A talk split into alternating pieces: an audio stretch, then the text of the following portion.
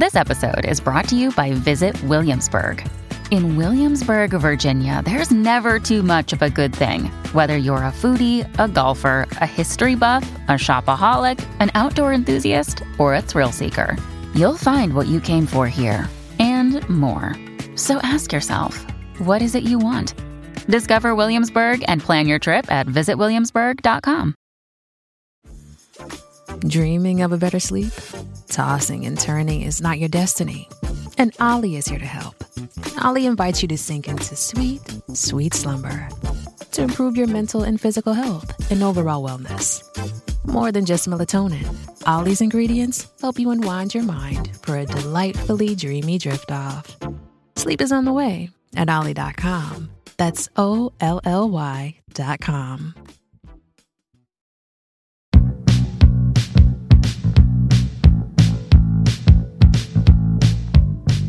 Hey, friends. Today's guest is singer, songwriter, and multi instrumentalist John Oates. Together, we take a deep dive into the writing, recording, and inspiration behind the smash hit number one single, Man Eater, taken from the 1982 Hall & Oates album, H2O. To say Hall & Oates are prolific would be a gross understatement. These guys were churning out album after album and hit after hit. And not surprisingly, John said they never cut demos of their material. They would have an idea, be it a basic one, or something fairly worked out, and they'd take it in the studio and run with it. There was no time for demos, and with their track record, it was obvious they didn't need to sketch their ideas beforehand. I told John that I feel Hall & Oates perfectly blended their R&B, soul, rock and roll Motown sound with the technology that was happening in 1982. Maneater is a timeless classic, a song that only shows its age to me by the calendar months that have passed. The production and mix are stellar, and the use of metaphors for the lyrical inspiration is truly awesome. So, for all this and a whole lot more, don't touch that dial. Hey, hey, have you heard? Chris DeMakes a podcast. Hey, hey, have you heard? Chris DeMakes a podcast. Hey, hey, have you heard? A podcast. Hey, hey, have you heard? Chris DeMakes a podcast. Hello, John. How are you? I'm fine, Chris. Where are you? Because I know where I am. Where am I? I'm in the Knoxville, Tennessee area. I was, I was just about to ask you. Where are you, sir? I'm in Nashville. So Oh, we're just up the road. We, sh- we should have met in the middle in Crossville or somewhere and had lunch. that's right. Well, I, I got to tell you, this has been an absolute blast uh, revisiting this song, uh, re- revisiting you and, and your career. I could sit here and, and roll off statistics. I'm looking at them in my notes. The audience surely knows uh, who you are and uh, who Hall & Oates is. And uh, this is an absolute pleasure. Three days ago, on May 19th, the new reggae version came out, which is an absolute trip. It's a reimagining, really, of the song. Uh, you collaborated with Rome Ramirez from Sublime with Rome. And tell us a little bit about that collaboration. Uh, yeah, Rome. Uh, Rome is a new friend of mine. Uh, we met through uh, his uh, his manager and good buddy Mike Mike Cheese Brown, uh, who's a, an amazing guy. And we we actually Mike and I met through the car thing. We both. Enjoy uh, collect car collecting vintage cars and things and then i met rome through him and i went to kingston jamaica uh, and recorded uh, with the, some of the legends of reggae the guys some of the guys who played with marley and toots and peter tosh and people like that uh, through a mutual friend of mine who's a jamaican reggae producer Oh, here she comes. Whoa, here she comes. Watch out, boy, she's gonna chew you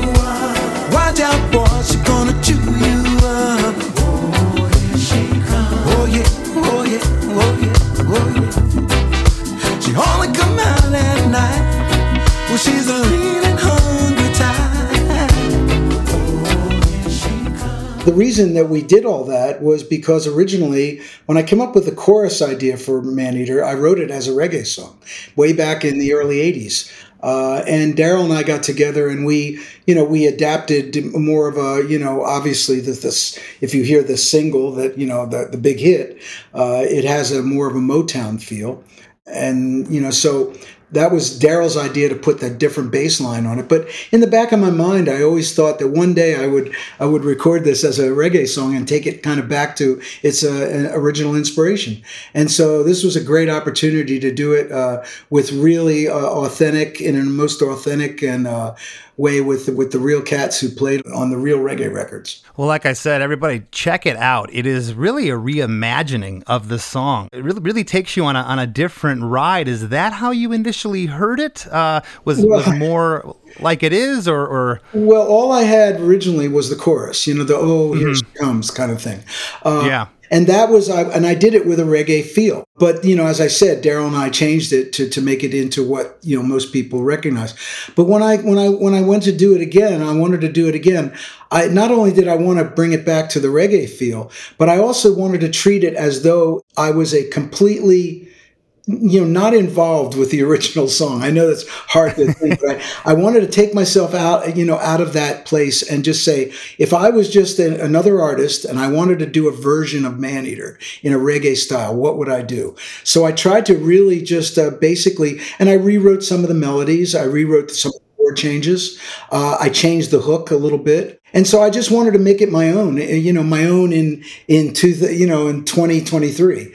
Uh, so uh, it's not always easy to divorce yourself from yourself.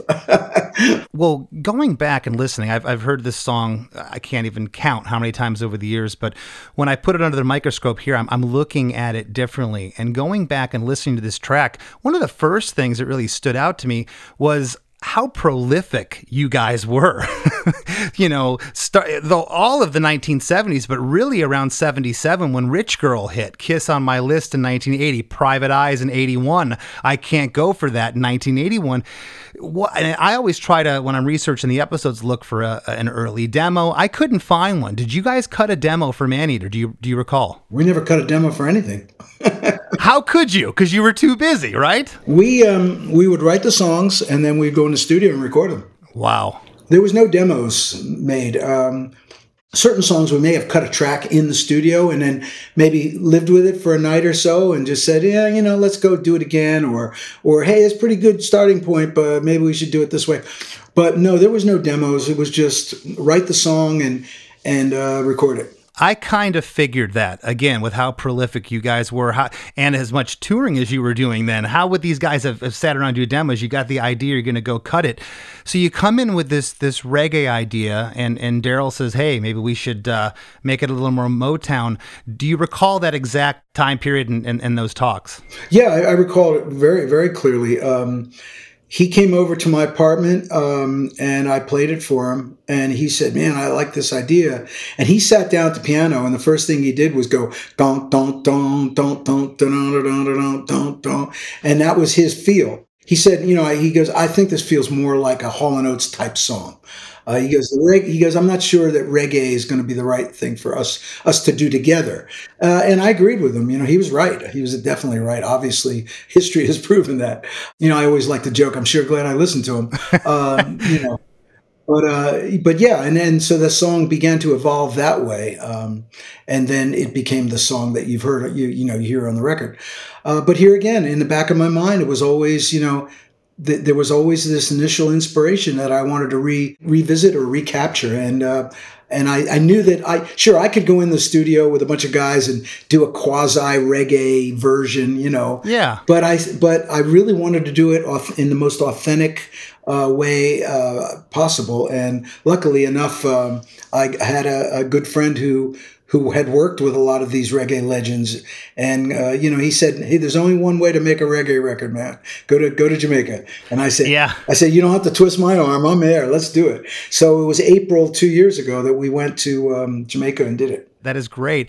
Well, you guys were one of those acts, one of those bands to me that perfectly bridged the technology of the 80s. When I go back and listen to your music, uh, especially this track, yeah, it sounds 80s uh, to me. Um, a lot of the reason is I, I was there, I lived it, I knew when it was released. But you know, a lot of my favorite bands, I'm not going to sit here and, and, mention any, of them, uh, Cheap Trick, uh, they would, uh, Rolling Stones is another one that comes to mind, but they would release records uh, in the 80s and they were trying to get up with the technology, and a lot of it just sounds really forced and dated now. You guys seamlessly did it to me. You know, you were experiencing things with like the, the Linn drum machine and, and uh, the DX7, and, and you were using these instruments, but it, it still had that backbeat swing, that Motown, that R&B soul uh, that, that you were known for, and that, and that rock and roll. It was a perfect mesh. It still does not sound forced to this ear. Well, I, thank you for the compliment. You know, the, the, the technology is a tool. It was, they're always, have always been tools. Just like a, an electric guitar is, is, is one tool and an acoustic guitar is a different tool. And, you know, a grand piano is not the same as a, a Wurlitzer electric piano. It's really about using the right instrument and the right tool for the job. You know, you don't use a hammer to, to put a screw in a wall, you know. And so we when we wrote the songs, there was no preconceived notion that we should let the tools, you know, dictate the type of record we were making. They were only to enhance what we were doing. Um, and I think, you know, I think we we we did that pretty well. And during that period of time, especially as the 80s moved on into the digital era, it was like the end of the analog era. The analog recording was never going to get any better. And digital technology was in its infancy and just starting. And because we were so popular, we had all these companies like, uh, you know, like you said, LinnDrum, uh, Kurzweil, uh, you know, uh, all these these polyphonic sampling synthesizers. They were all they were just basically giving us this stuff. Hey, try this. Check this out. Do see what you can do with this. And so that's what we did. We um, we tried to use uh, use these new new new sounds that had just become available and these new technologies, but we didn't let the technology dictate what we were doing. It was just right. here again to enhance the song. Yeah, there's sometimes I'll turn on my Korg, my keyboard, and I'll just go to some sound I've never, you know, dialed up. There's thousands of sounds in here, and you'll just play a chord pattern, and just something about that sound inspires you to do something. So if you're using the technology as a tool and not a crutch, uh, it can be be so useful. You never know what you'll get out of it. Well, you know, I'll give you a perfect example of that. Is I bought a Roland uh, synthesizer. I can't remember which model it was. Uh, but it was my first synthesizer because I'm not much of a keyboard player, but I can I can dabble a little bit. And uh, had it in the house, and I it had an arpeggiator function, and I didn't even know what an arpeggiator was. Um, so I just hit the button, and the preset that happened to be on the keyboard was this tonal wood woodblock sound, and so that's so I went and I played this melody with one finger. I just went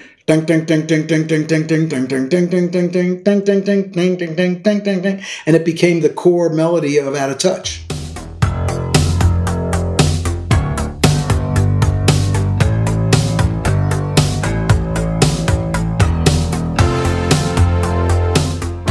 Oh wow. And but it was because it was on it was literally the thing that happened when I hit the arpeggiator button. Uh, yes. You know, I'd love to say that was some divine inspiration, but it wasn't. It just happened. uh, but it, it was a, a, cool, unique sound, and it became the theme of uh, basically of the, of the song "Out of Touch." So producer Neil Kernon, when he, do you recall when he heard the song for the first time? Yeah, Neil Kernon engineered it. Hugh Padgham mixed it. Right, right. So did you guys do any? I know you didn't do demos, but did you come in like pre-production? Like, hey, we got this song, and, and did Neil have anything to do with it? I, I know there was also a co-writer with you and Daryl, Sara Allen, on the, yeah, on this track. He worked on the lyrics. Mm-hmm. Right, right. So what was Neil's role uh, when when you came in with this track, if you recall? Neil was really, you know, Neil was was pretty much a um, an engineer. Um, okay, he wasn't that creatively involved in in the music itself.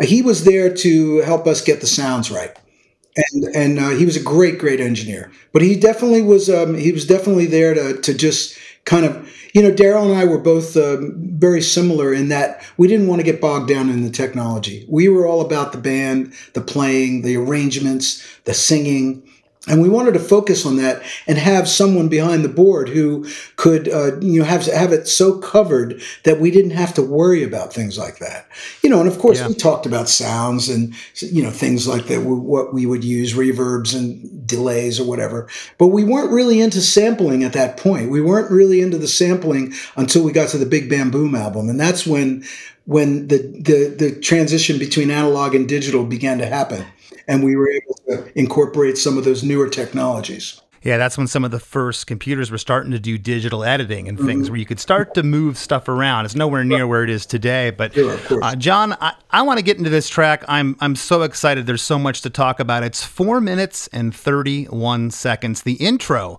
32 bars total. It's 43 seconds this intro, but it's the perfect setup for this song. It's basically the chorus progression here. The first eight bars, it's that Linn drum and bass, and man, the bass tone on this is just ripping.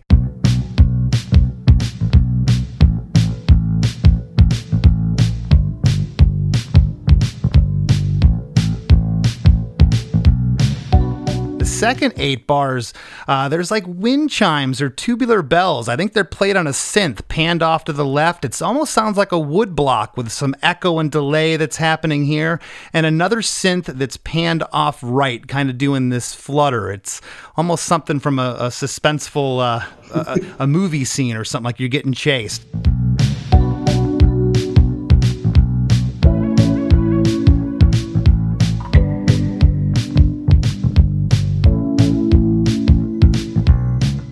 Bars 17 through 24, the staccato upstroke guitar, and I wrote in my notes here, John, kind of with a reggae feel, comes in on bar 21, and we hear the sax for the first time there. There's a high one note synth part that's running underneath everything here, that B note. And again, I wrote, use the word, it's suspenseful and haunting. It's a running theme in all the choruses.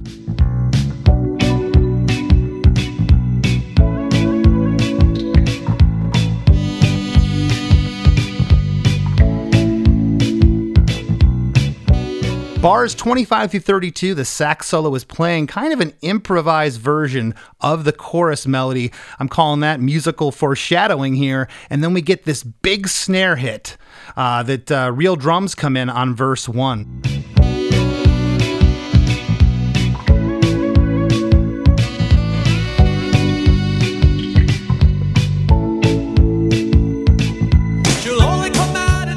You recall how this whole came about? It's a pretty long intro, but it, ju- it to me, it's the perfect setup. Um, wow, I'm glad you broke it down because I could never break it down that well. Um, Thank you. I forget how all that stuff happened. It just happened through being surrounded by great, uh, great musicians. Uh, you know, when you talk about the bass, that's T Bone, Tom T Bone Wolk playing that bass. yes. And you know, one of the great bass players of all time, without a doubt, one of the great musicians of all time. As in addition to being an amazing human being, uh, he is sorely missed. You know, passed away a number of years ago. But you know, his touch and his sound was just. Uh, just you know, it, it was perfect. Uh, you know, was, he, everything he touched and played was perfect. I I don't think I've ever I, I never you know played with him for years and years and years. I don't think I've ever heard him play the wrong note ever. Um, That's amazing. mind blowing. And in addition, he was an incredible guitar player, a great keyboard player. He played accordion, uh, so just just amazing guy. Um, the snare drum sounds. We worked a lot on the snare drum sounds, and and really, I think we pioneered a lot of those reverse gated '80s snare drum sounds. So that was a that was kind of a signature thing that we worked on uh, during that period of time. I believe Hugh Padgham, who mixed the record, he worked on that reverse snare sound on Phil Collins in the Air Tonight and some of those Genesis right. tracks. So we were, Yeah. you know, it was all, it was kind of the, uh, the, uh, you know, it was the sound of the of the era, you know, in a way. Sure, sure. But we had a lot to do. Our early records had a lot to do with developing that sound, and and uh, and here again on the on the uh, Big Bam Boom album, the next album that followed, Bob Clearmountain engineered that, and he and Mickey Curry, our our drummer, uh, they spent hours and hours sampling various snare drums with different mic positions. They, they were in the studio like long before we'd arrive and long after we had left, uh, just sampling and hitting drums with different sticks and, like I said, uh, different effects. Uh, and some of those drum sounds, especially the ones that Bob Clearmountain created with Mickey Curry, I still hear those on records. They're they're almost like a you know a classic. Literally, have become part of the fabric of of produ- you know of drum production. Right. Well, this intro, 43 seconds in total, it's long. What were we thinking? What, what was going Well, on? it, it, uh, I mean, you just you, you wouldn't really do that at pop radio back then, and somehow you got you guys could you guys could get away with it here because again, this part's suspenseful, it's haunting. Yet this is an as a pop song, people dance to it. It's uplifting, but there's this like that that one note thing that hangs in the chorus, that high keyboard Yeah, thing. yeah. That is just builds and provides a tension. It's like a running th- theme through the song. It's awesome. That like I said, that big snare hit comes in, real drums coming on verse one. She'll only come out at night, lean and hungry tired. Nothing is new, I've seen it here before. Watching and waiting, she's sitting with you, but her eyes are on the door. She'll only come out at night. The lean and hungry type. Nothing is new. I've seen her here before. Watching and waiting. Ooh, she's sitting with you, but her eyes are on the door. you know, first of all, before I even go any further into breaking down the actual lyrics and stuff, okay, we're talking about a girl, right? Mm-hmm. But we're actually not. The, the, the man eater, the woman, the image of a woman is a metaphor for the city of New York. This song is really about New York City. That's what the song is actually about. Daryl and I, uh, you know, I, I, it was inspired by a woman who, who was incredibly beautiful, had the most filthy vocabulary on any human being that I'd ever heard, and I thought the juxtaposition of uh, of her filthy mouth and her great beauty was just too much to ignore. Um, so that's really where the idea came from. But when Daryl and I s- sat down to write the lyrics. Um, we were talking about it and we said we don't want to write about a, a, a terrible woman or a, a you know bad you know you know a, distasteful female. Uh, we just didn't think that was cool. Um, but what we did is we used it as a metaphor for new york. New york is the city that will chew you up and spit you out. Uh, and especially in the 80s you know in, the, in that jacked up decade where more was you know that whole wolf of wall street you know idea. That was going on. And you know the idea of, of she's sitting with you but her eyes are on the door. Very typical of um, people who are uh, who are shallow and people who you know go to a social event you've probably experienced it you know they're talking to you but they're looking over your shoulder to see who might be more important or might be uh, more interesting or might do you know might be a, a better connection for them you know you know we've all experienced things like that Yeah, now now you'd replace door with with cell phone. uh, yeah, there you go. Exactly. They're talking to you and Yeah. they're looking down at their cell phone. Exactly. Yeah. That that's the modern version. Uh, but yeah, so so basically, just trying to capture that um, that that sense of you know shallowness and uh, that sense of um, there's always something better around the around the corner, you know, or something better is going to walk through the door at any moment. I love that metaphor. Yeah. Uh, total goosebumps right now, Yeah. man. That is so that is so cool. And from a writer's standpoint, I would I would love to be able to to put something down on paper that that, that is that cool. That is you know you, you obviously think it's a love song or about a woman, and and, uh, you're speaking metaphorically about New York City. It's great. Again, the real drums come in here on verse one. It sounds like the vocals are doubled here, Yeah. John, with a cool slap delay on the vocals. Maybe one's uh, one vocal's not affected and the other one is, but it is such a cool effect. Yeah, I don't think it's not an actual real double. It's an actual DDL that's set so tight that it's it's an apparent double. Daryl's never really liked to double his lead vocals. I double my lead vocals quite often uh, because I like the sound of my voice when it's doubled naturally, and I'm pretty good at it. I do it all the time. In fact, on the new the new songs that I'm releasing now, I've I've doubled my voice on a number of them. Uh, but anyway, yeah, it's a it's a tight it's a tight uh, delay that gives you the doubled effect. Right, and a lot of guys would use that as a crutch back in the day, double, triple, quadruple vocals because they couldn't sing, and we all know that John can sing marvelously. So, uh, but I could I could definitely hear uh, something double there. The first half here, we got a uh, the drums, uh, real drums are in with the bass and the keyboards, and then we get to the second uh, part of verse one. Uh, that staccato, clean reggae guitar, I'm calling it from the intro, comes back in here. It, it is so cool, and the keyboards here, the keys playing these big chords. It sounds like an electric piano here in the verses. Yeah, it could be a CP70. I'm not sure exactly what piano that was. We had a number of electric keyboards in, in the studio at the time.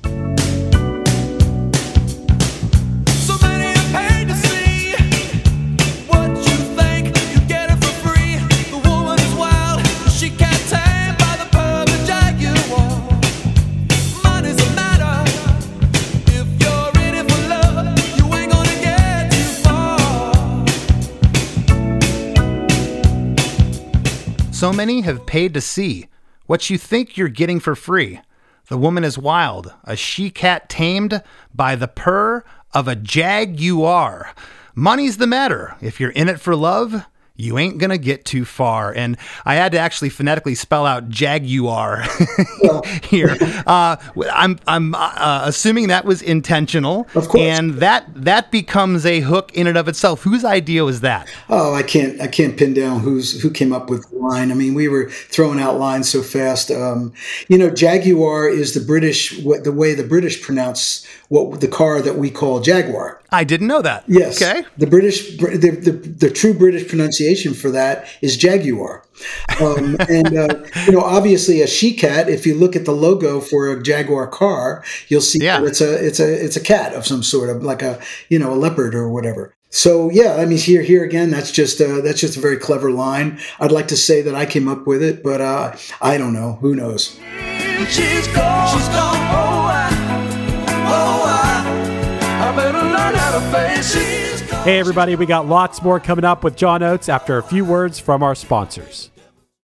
With Lucky Land slots, you can get lucky just about anywhere. Dearly beloved, we are gathered here today to. Has anyone seen the bride and groom? Sorry, sorry, we're here. We were getting lucky in the limo and we lost track of time. No, Lucky Land Casino, with cash prizes that add up quicker than a guest registry. In that case, I pronounce you lucky. Play for free at LuckyLandSlots.com. Daily bonuses are waiting. No purchase necessary. Void where prohibited by law. 18 plus. Terms and conditions apply. See website for details.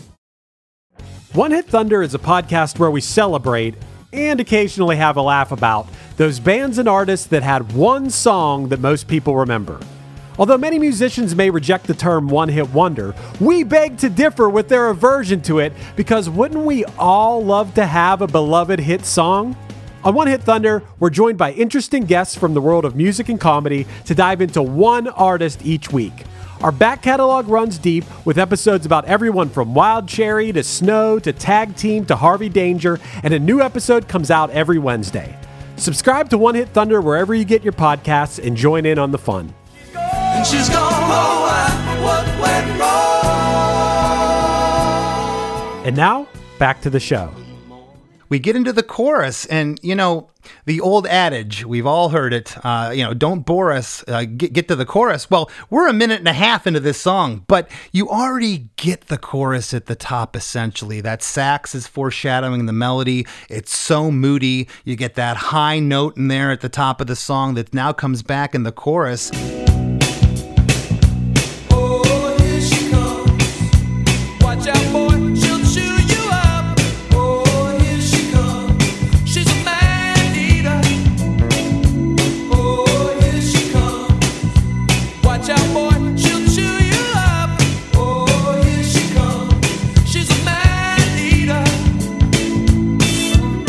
Oh, here she comes. Watch out, boy, she'll chew you up. Oh, here she comes. She's a man eater. Oh, here she comes. Watch out, boy, she'll chew you up. Oh, here she comes. She's a man eater. It's pretty straightforward. I don't think you need to say much about that. Yeah, what can you say about that, John? It's pretty straight. it's pretty straight ahead. You know, it, it is what it is. Um, and the man, like I said, the man eater can be anything you want it to be. If you think it's a it's an evil woman, then great. If you think it's the city of New York, well, then it, it, adds a whole level of uh, a different level of meaning to to the whole song. And it's funny, you get choruses sometimes, huge hits, and the lyrics are so highbrow, and there's so many of them. And then you'll get stuff like like this song. I'll look at it on paper and go, wow, it's a really simple idea, but just the way you guys sell it, the way that it comes together with the with the rest of the rest of the story of the lyrics, it's absolutely genius. The oh, here she comes, kind of panned right and left those vocals, and it's unison.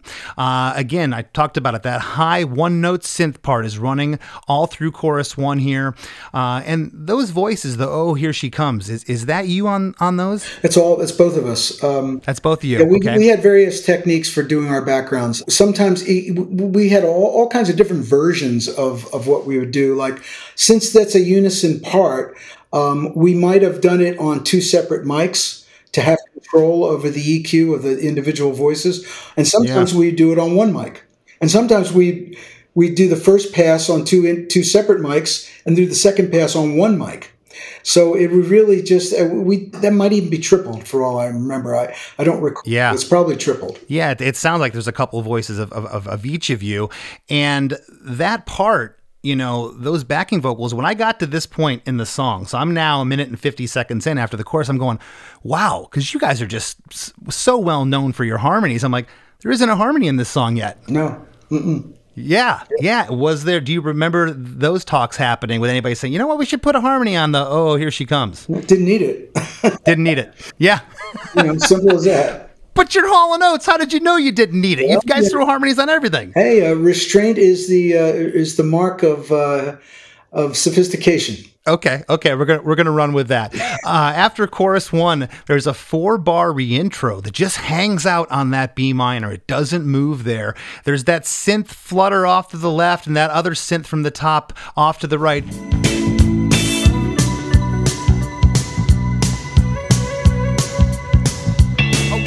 And I notice here, John, there's no saxophone here. And this would have been a perfect time to bring that sax back. Was it ever there? Was it left out in the mix, or was there any talk of the sax being he there? went out for coffee. I think. Um, Went out for coffee. yeah.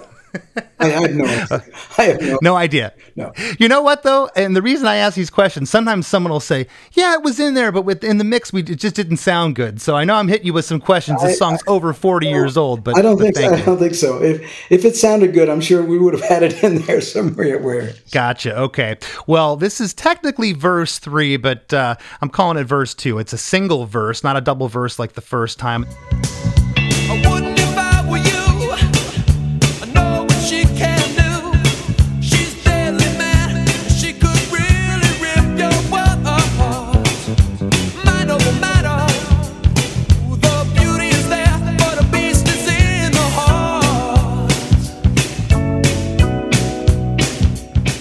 I wouldn't if I were you. I know what she can do. She's deadly, man. She could really rip your world apart. Mind over matter. Ooh, the beauty is there, but a beast is in the heart. there you go. I I don't even know what to say. It's a pretty good verse though. It's a great verse. Now, were you living in New York City at this time? Oh, of course. We but Daryl and I both we both had apartments just a few blocks from each other, and we'd get together and write. Yeah, and literally uh, a few blocks from the studio where we recorded, literally walking distance. Electric Lady, I believe we recorded that.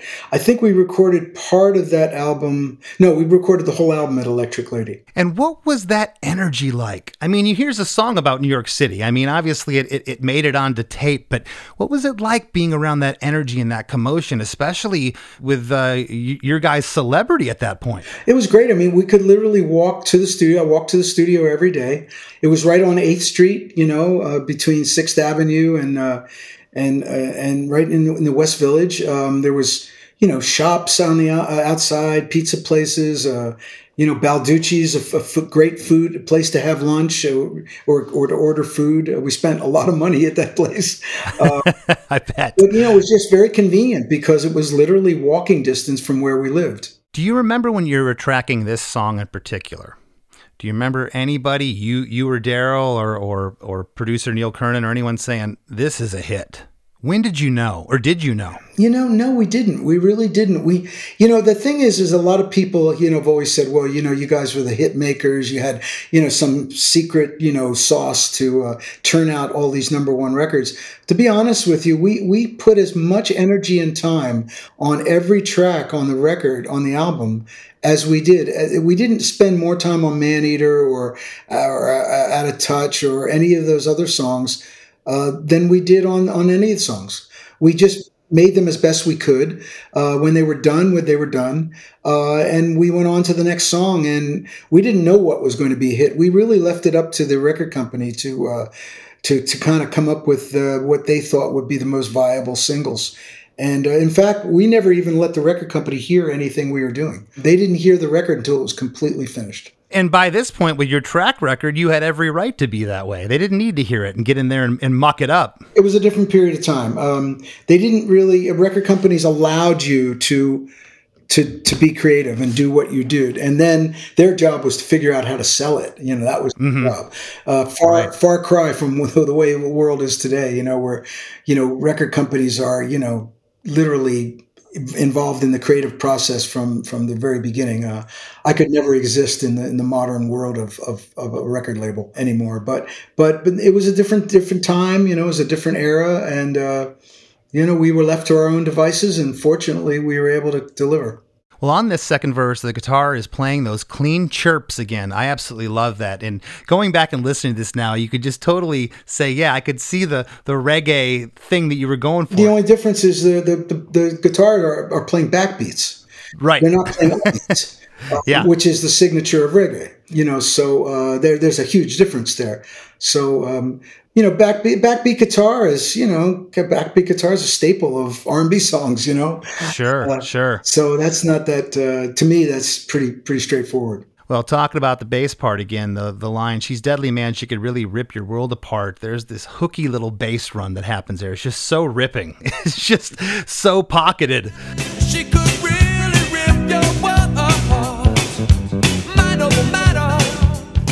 everything everything that T-Bone did was was was tasteful and perfect. Uh, I can't I can't say enough about his his musicianship. The guy was just a, an exemplary uh, musician. Uh, there's very few like that, you know. So awesome. Well, right out of verse two, we get into chorus two, which is the same uh, exact lyrics as chorus one.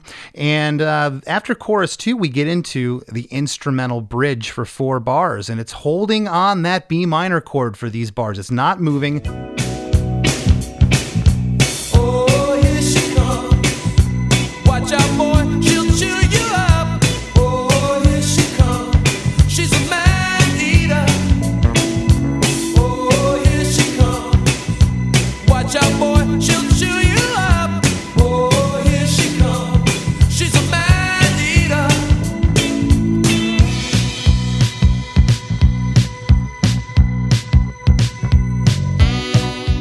Sounds like the Linn drum comes back in without uh, analog drums there. Uh, you know what? I'm gonna have to take your word for it. I can't. Okay.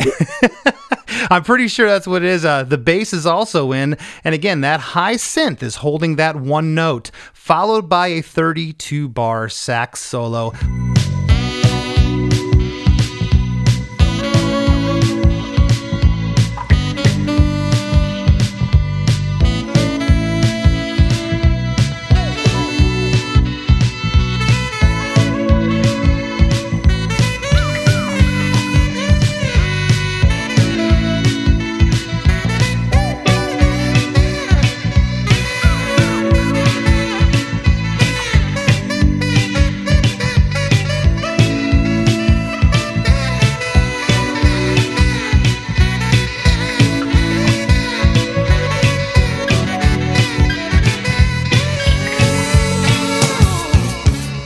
Lots of great delay. You mentioned delays earlier. You get involved a little bit. Lots of great delay and pre delays here, reverbs on the sax, and some of the other synths that are panned left and right. John, it's moody as hell, this part. It's like atmospheric, but it's still danceable. You guys did something here that just has these elements of soul and R&B, but it was modern for the time with the production. Uh, it, it- it's just remarkable how, how everything here uh, works so seamlessly. And then there's also like, it almost sounds like these little guitar scrapes with delays on them panned left and right. Were you doing little things like that too? I can't remember that. That was probably something G.E. Smith did. It's very cool. And and again, I noticed from this part, you know, after chorus two, that progression, we we get into the instrumental bridge for those four bars before the sax solo, just holding on that B minor. Then after that, it's the chorus progression for the next like minute and a half of the song. It never goes out of that chord progression. And was that a fear, or did it just feel as good to you guys then as it feels to everybody now?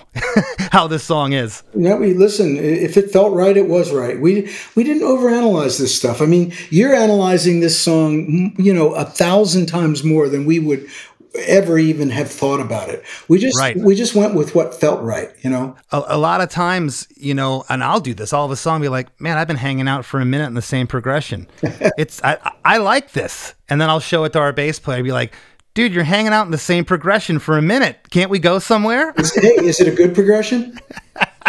well, sometimes. Well, if it's good, you can hang out for an hour. You know, yeah. it's a difference. Good point. Uh, well, again, from the sax solo out, uh, it's the chorus progression here. It never changes. And basically, I, am not going to read through all of these lyrics, John, but there, there's a lot of stuff here. Uh, basically, it's the chorus like five times.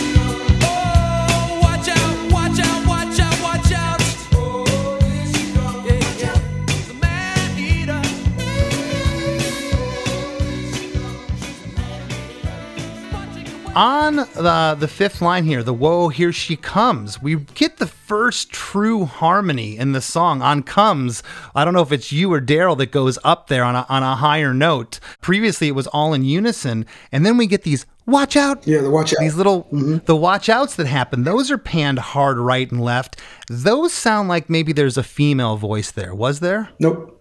There was not It's just us singing falsetto. falsetto. Wow.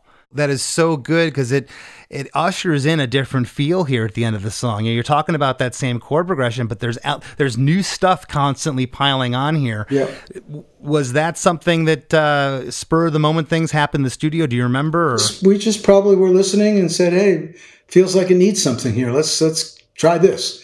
And we we would just do it, you know. Well, the sax solo uh, floats in and out here, and and like I said, pretty much the kitchen sink here is at the end. All of the bells, the synths, and delayed noises, all, all those parts, they cycle in here, right and left. They're coming out, and and somewhere in here also, it almost sounded like again, and it may have been your, your other guitar player, like like almost like those high string bends, like delayed, like maybe seagull noises that were kind of coming in and out. Yeah, that was GE, I'm sure. GE Smith, I'm sure. Okay, it's so good. And then near the end of the track, uh, at the four minute and nine second part, the song starts a slow fade uh, out, and the very last thing you hear is "Oh, she's a man eater," uh, and the song song is faded out. Fade outs were, you know, have always kind of been a, a popular thing, depending on the song. Was the initial idea always to be faded out here? Um, it just seemed right. I mean, here again, you know, uh, I'm I'm still doing fade outs. I know fade outs aren't aren't that popular in modern pop, but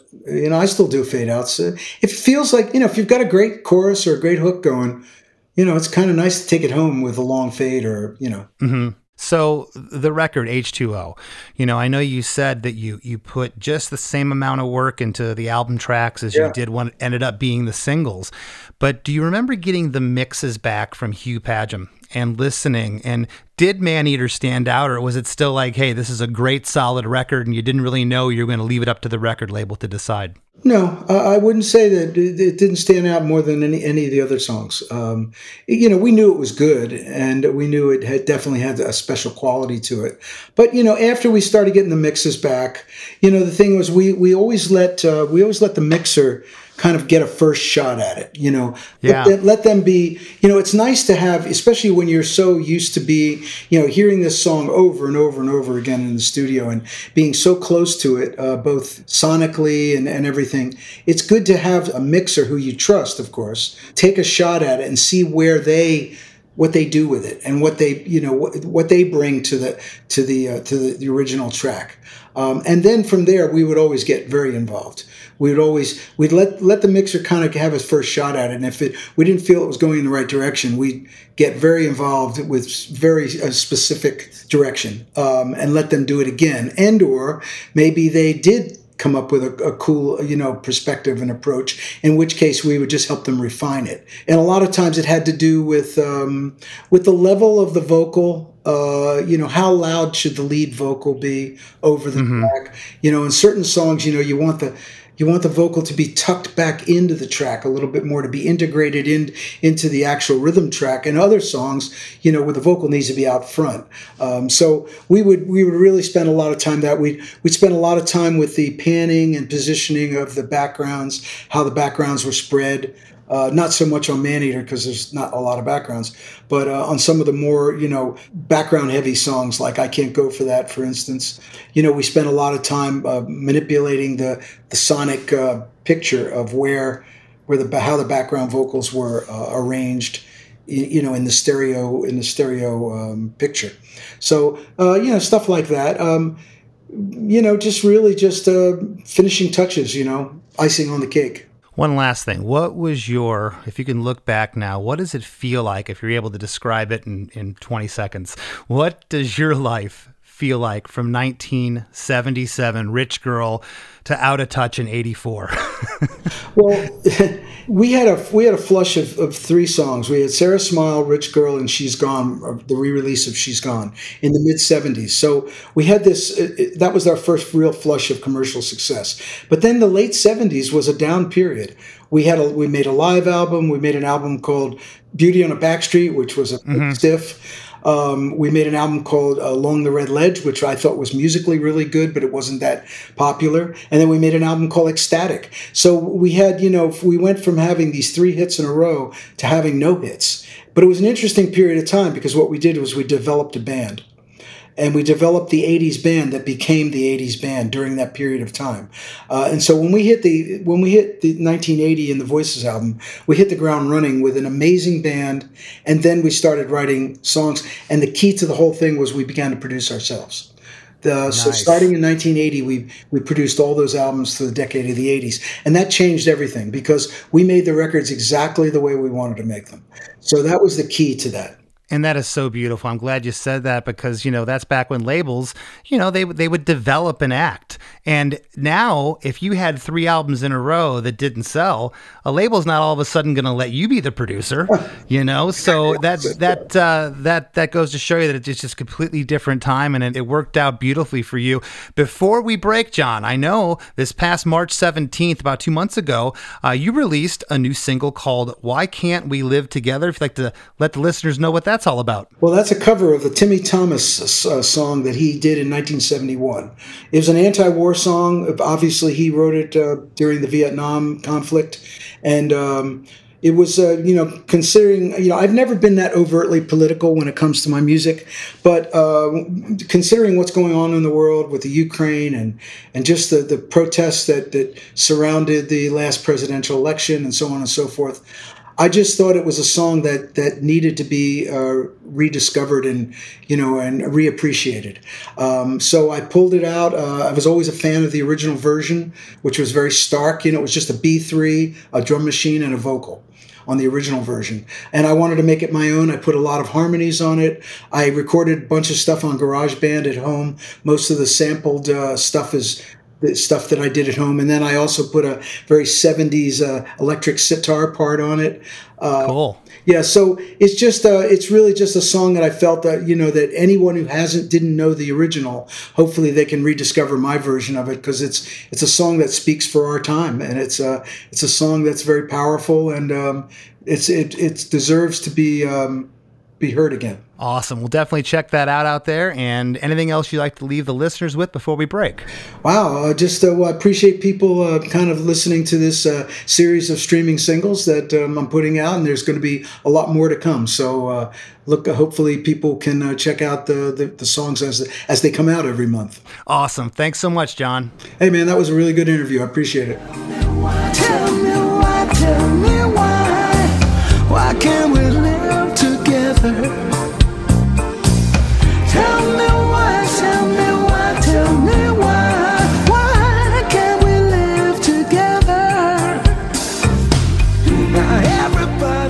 Well, I thought that episode was amazing. I can't believe we just had John Oates on Chris DeMakes a podcast. I can't wait to talk to Chris about that in the rap segment that's coming up right after a few words from our sponsors. Hey, what's up? This is Blake Wyland. I'm the host of the Tone Mob podcast. It's a show where I interview guitar people about guitar stuff. We talk about their pedals, their amps, their accessories, their preferences, all that stuff as well as a healthy dose of whatever comes up. Topics have ranged from aliens to addiction and anywhere in between. Oh, yeah, and pizza. We're definitely going to be talking about pizza. So get the show wherever you're listening to this podcast at. Just search The Tone Mob in your search bar and it will pop right up. Come join us. We're having a lot of fun. Thanks for checking it out. As we near the end of the show, here's a band you might not know. Welcome to this week's Band You Might Not Know. If you'd like your band to be considered for Chris DeMakes a Podcast, all you have to do is email your best song via MP3 only and a short bio to bandyoumightnotknow at gmail.com. This week's featured artist is Dean Ford, a one man dance pop rock machine from Portland, Maine. He's got a new EP out titled Dream Fever, and here's a snippet of a song from that record VHS.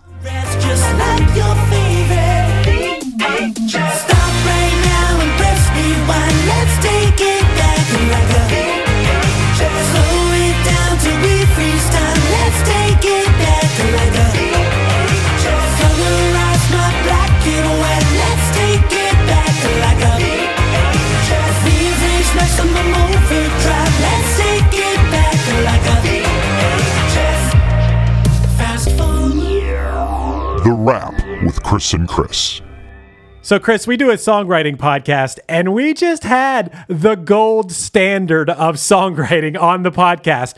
John Oates was just on the podcast. That that's incredible. Was it a pinch me moment for you? I mean, yeah, of course. I'm like still kind of freaking out. My whole morning, I'm pacing around. I'm just going, you know, I mean, this is like, uh, yeah, it's the gold standard to to think that this little little podcast that could, the podcast we started three years ago. I'm talking to John Oates. That's really cool. Yeah, really, really awesome. You and I were on the phone earlier today just talking about the hits, the hits that John Oates has been involved in, Hall & Oates. It's crazy the amount of hits that Hall & Oates had, and this one being one of the biggest. This song is absolutely incredible. Yeah, this uh, this track uh, was their longest at number one, arguably their their most popular song. Um, the song it exemplifies everything that's 80s, but it's not a song that you can write off as just an 80s song. As I told John, it has every element of Hall & Oates. They embrace the technology. They use it as a tool, not a crutch. I, I can't think of a better band that bridged the 80s how they did, and it, it's just, it's incredible. Well, the most important thing is take away all of those, you know, you talked about the new technology at the time and take away all of the fancy studio tricks and whatever and just strip this song down to its bare bones. It's still an amazing song. it's amazing. the The progression is is relatively simple in this song. Uh, there's not a lot going on from that aspect. The the the harmonies that this band is known for really restrained. They don't come in till the last chorus, which is so odd. You know, looking back and going, wait a second, the whoa, here she comes. That part is in unison, and I'm thinking. Gosh, if you, if you would have asked me just out of nowhere, I hadn't heard Maneater in, I don't know, a year or something like, is there harmonies in that part? I would said, yeah, it's Hall & Oates. Of course there is. You know, this little things really jumped out and surprised me in this track. It's the second time on this show we've had an iconic artist who harmonies are a huge part of them of what they do where the harmonies don't come in until the very end huey lewis same thing right it wasn't until the very end that any harmonies came in Absolutely, and, and he was actually kind of kind of flabbergasted by that. I remember Huey saying, oh, "I guess you're right. That that is kind of weird for us, you know," and it is. Um, but uh, this song, you know, something else we didn't really. I, I might have mentioned it briefly at the top, but you and I talked about it. This is like you're being chased. You know, it's Yeah. suspenseful. You know, I'll, I'll say it again. I can't I can't uh, stress enough that just how simple is it to take a keyboard with one note B and just hold it you know and that that just one sequence note held out in those choruses and uh, intro part it adds a suspense and a tension It is so cool. You brought it up several times in this episode. You can dance to this song, but it's also kind of eerie.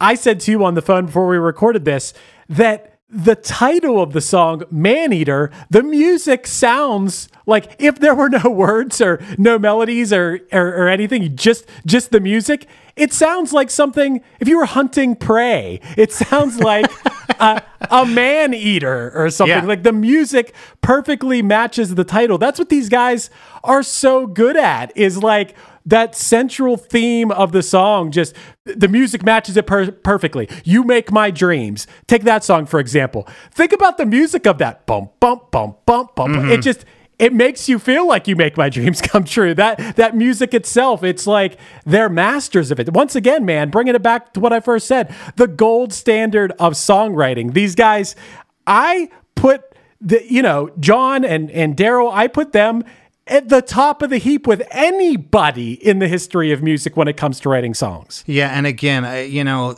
I don't know how much this means to the listeners, but the fact that they did this to analog, this wasn't done with computers. They're able to come in. These guys didn't cut demos, which wasn't surprising when John said that. How could they? Okay, look at the string of hits. They were they were literally getting off tour, going into studio, recording another record, and and before the records even mixed, they were probably back out on the road.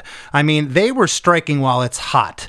You know, uh, most acts know that when you're that hot, you got to keep going. You look at the runs of a lot of these bands, you, you don't want to lose it, you know, and these guys worked their tails off.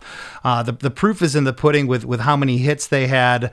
Uh, just uh, unreal. And let's talk about the story here. The metaphor of New York City built around the story that everyone can relate to. You know, watching and waiting. She's sitting with you, but her eyes are on the door. You know, and that could be male, female, anybody. I've been I've been talking to someone knowing that they're just waiting for someone to come through the door, or they're looking at they're they're not they're they're they're hearing me, but they're not listening to me. Right. Hey, I gotta. I didn't bring. I was gonna bring this up to him. Like, no, I'm just gonna thank him and let him go. But dude, when when Punchline recorded an album in, in New York City in 2005. Uh, we recorded with these producers, Shep and Kenny, and the place we recorded was just full of Hall Oates stuff, just everywhere. Promo stuff, records, posters. We're like, why do you have all this Hall Oates stuff in here? I think the place we recorded was also Hall Oates manager's office or something like that. I didn't want to bother him with that. But yeah, the New York City thing, I was like, that's right. That there was all that Hall Note stuff around. But hey, Chris, one thing I, I gotta say too. The story here about perseverance and just making music, you just brought it up a second ago. John brought it up. They had three hits in a row in the late 70s, but then they didn't have any hits for a while. And mm-hmm. they were putting out albums and they, they were doing their thing.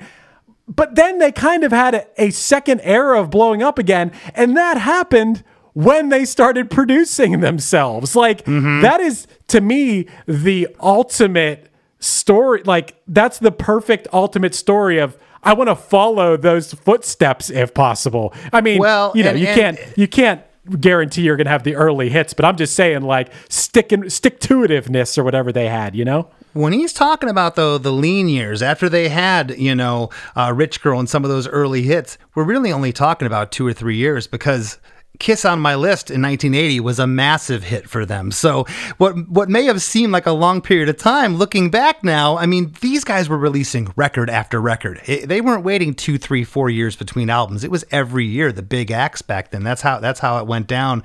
And uh, I'm going to leave you with one thing here, Chris, before before we uh, sign off here in a minute. Why did the grain farmer start listening to punk rock? I, I, I have no idea. He was tired of hauling oats. Oh wow, wow, that's that's great. and you could probably cut that out of here. If it does make it, then uh, I'm going to look like the idiot. But uh, I'll tell you one thing: we don't tell jokes like that on the after party, do we, Chris? No, we tell much better ones than that. That's right. If you want bonus episodes of this show, our other podcast, The After Party, where sometimes we talk about the episode we just released on Monday, other times we talk about whatever's on my mind or Chris's mind, you can get to that by going to chrisdemakes.com. Sign up for our supporting cast and get bonus episodes for the price of a cup of coffee every month. And I promise I won't tell horrible dad jokes like the one I just did. I don't know. You, I don't know if you're going to stick to that promise, Chris, but uh, yeah, ChrisDemakes.com is where you can go. Two more quick things I want to say about this episode before we sign off, Chris. One, G.E. Smith. G.E. Smith. I know. that I feel like that was kind of like just in passing that he was brought up. If you don't know who G.E. Smith is, I knew him growing up as the guy who plays guitar on Saturday Night Live. Yep. Yep, G.E. Smith played on this. Pretty cool. Also, one more thing I wanted to mention, which you and I should probably at some point reenact this. The album cover of H2O, the album that Maneater is on, is one of the best ever. It is Daryl and John face to face. Everyone knows this album cover. I just wanted to say I think it's one of the greatest covers of an album ever. But uh, yeah, my, my last two little words on uh, on John Oates and Daryl Hall right there. Well, this has been a lot of fun. Give me a follow on Instagram at Less Than Christy, and don't forget to join the Chris DeMakes a Podcast Facebook group. We'd love to have you. Want to thank from the bottom of my heart one of the coolest cats out there that I've had the pleasure of talking to, Mr. John Oates. And we'll see you next week. It is Ryan here, and I have a question for you. What do you do when you win? Like, are you a fist pumper? A woohooer, a hand clapper, a high fiver. I kind of like the high five, but if you want to hone in on those winning moves, check out Chumba Casino. At ChumbaCasino.com, choose from hundreds of social casino style games for your chance to redeem serious cash prizes. There are new game releases weekly, plus free daily bonuses. So don't wait. Start having the most fun ever at ChumbaCasino.com. No purchase necessary. VGW. Void were prohibited by law. See terms and conditions. 18 plus. Hey, you. Do you have any plans this year? How's that going? Did you get 2020? Well, welcome to a brand new podcast called 2020, where myself, Benny Goodman, and my good friends Corey Payson and Siobhan Cronin from the band Lost Symphony also got 2020. And since the world ended this year, we decided why not just check in with some of our friends in the music industry and see how everyone's doing. We're going to get a candid look at life on and off the stage, as well as the mindset of some of the most successful people in the entertainment industry. New episodes drop every Sunday and Wednesday at 9 p.m. Eastern. And you can listen at 2020-d.com, soundtalentmedia.com, or on your favorite podcast app.